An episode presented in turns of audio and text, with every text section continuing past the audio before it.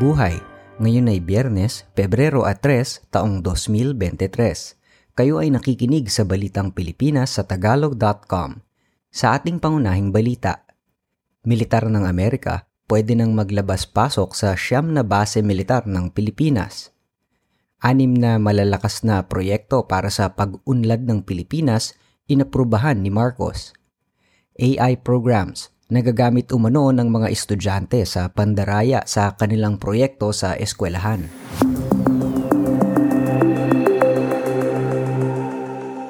Piniyagan ng Pilipinas ang militar ng Estados Unidos na makapasok labas sa apat pang lokal na base militar sa Pilipinas ang kasunduan sa pagpapalawak ng kooperasyon sa mga estratehiyang lugar sa bansa ay ginawa sa pagbibisita ni US Defense Secretary Lloyd Austin Sinabi ni Austin na ang kooperasyon ng Pilipinas at Amerika ay mahalaga lalo na sa nakikitang umiinit na alitan ng China at Taiwan na nakikita ng may apat na Australiang general na posibleng sumiklab sa taong 2025. Ang kasunduan ay bahagi ng pagpapabilis ng buong implementasyon ng Enhanced Defense Cooperation Agreement o EDCA. Sa ilalim ng pagpapalawak na ito, ang Estados Unidos ay makakalabas-pasok sa may siyam na base militar sa bansa.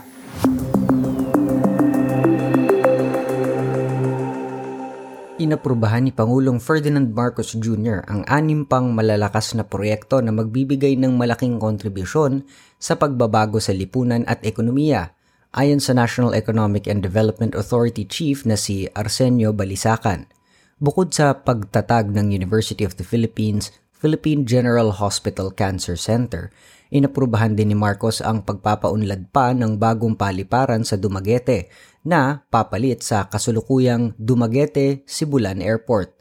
Ang proyektong ito ay magkakahalaga ng 17 bilyong piso at ang 13 milyong piso ay popondohan ng Official Development Assistance ng gobyerno ng Korea. Ang iba pang proyektong inaprubahan ay ang pagpapataas ng halaga para sa rehabilitasyon ng Metro Rail Transit Line 3 sa 7.6 na bilyong piso at ang paggamit sa balanse sa utang sa Japan International Cooperation Agency na may 2.12 bilyong piso para sa bagong communications, navigation, surveillance air traffic management system. Ikinalugod ng Department of Finance ang mas malambot na pagtataas sa interest rate ng US Federal Reserve at tinataya nitong narating na ng inflation ng Pilipinas ang paghihintay na hangganan nito. Sinabi ni Finance Secretary Benjamin Jokno na inaasahan ang inflation na aabot na lamang ng 4 at kalahating porsyento sa taong ito at posibleng bumalik na sa 2 hanggang 4 na porsyento sa taong 2024. Samantala, ang palitan ng piso sa dolyar ngayong Pebrero at 3 ay 53 piso at 68 sentimo.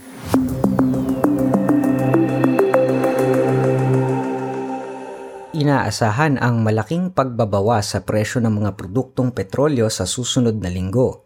Ang diesel ay maaring bumaba ng 2 piso at 40 sentimo hanggang 2 piso at 70 sentimo kada litro at ang gasolina naman ay bababa ng piso hanggang 2 piso at 20 sentimo kada litro.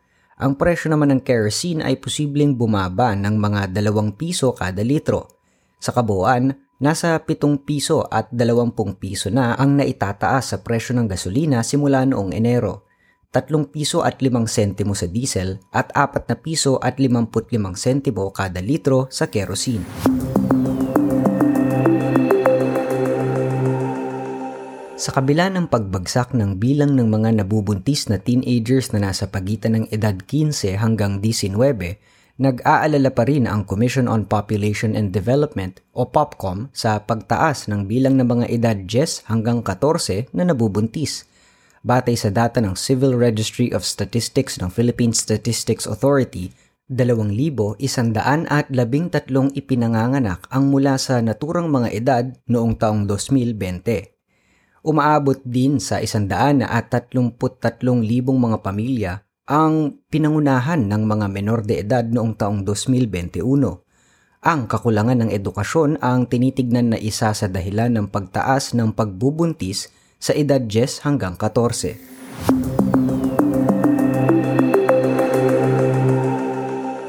Isang Pilipinong siyentista ng kalikasan at pagbabago ng klima na marami ng parangal ang iniluklok sa Royal Society of Arts na nakabase sa London.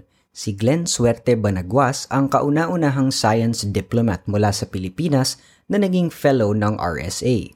Si Banagwas ang nagtatag at presidente ng nakabase sa Pilipinas na Environment and Climate Change Research Institute na nagdadala ng siyensya at teknolohiya sa pinakamahirap na komunidad sa bansa. Ang pagkakaluklok niya sa RSA ay naghanay sa kanya sa mga makasaysayang tao tulad ng Nobel Prize laureates na sina Nelson Mandela at Marie Curie, astrophysicist na si Stephen King, ang nag-imbento ng World Wide Web na si Tim Berners-Lee at Benjamin Franklin.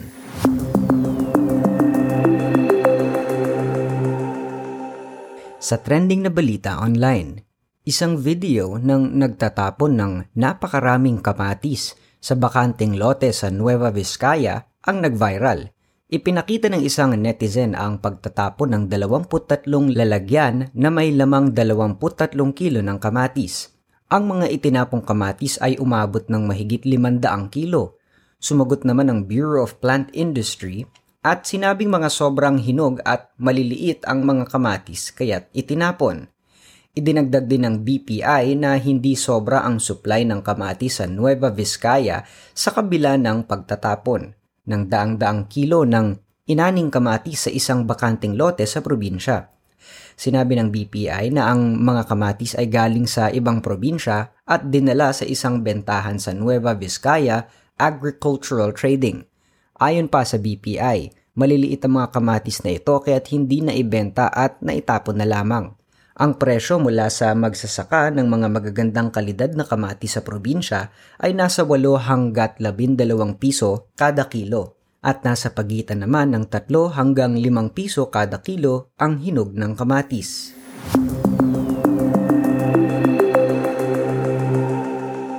Sa balita sa palakasan, hindi na maglalaro si Jaja Santiago para sa Pilipinas sa isa sa gawang ikatatlumput dalawang Southeast Asian Games sa Cambodia sa Mayo. Si Santiago, isang sikat na volleyball player, ay nasa proseso ngayon ng pagkuha ng kanyang Japanese citizenship.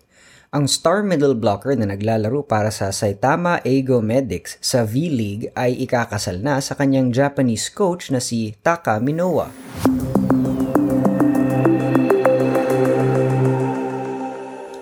Sa balitang showbiz, humingi ng saklolo ang TV host actor na si Luis Manzano sa National Bureau of Investigation para imbestigahan ang Flex Fuel Petroleum Corporation.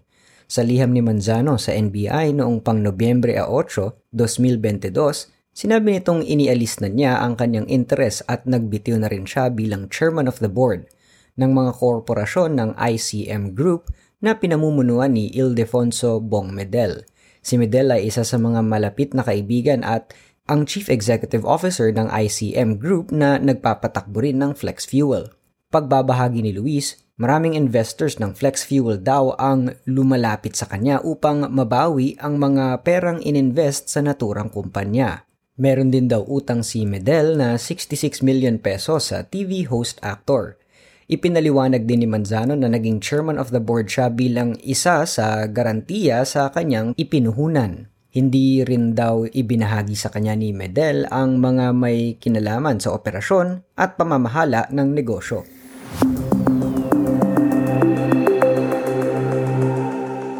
Sa balitang kakaiba, mainit na debate ngayon online ang paggamit ng artificial intelligence na programa sa mga proyekto sa eskwelahan o sa trabaho. Dito sa Pilipinas, nahuli ang ilang estudyante na gumagamit ng ChatGPT sa kanilang mga asignatura sa eskwelahan.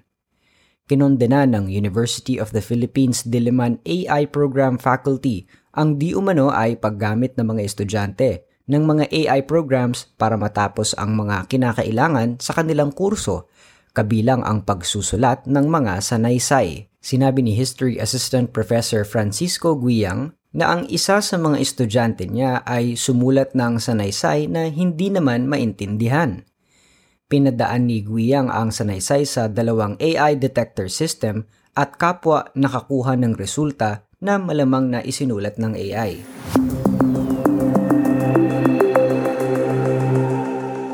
At yan ang kabuuan ng ating mga balita ngayong Pebrero 3, taong 2023 para sa tagalog.com. Basta sa balita, lagi kaming handa.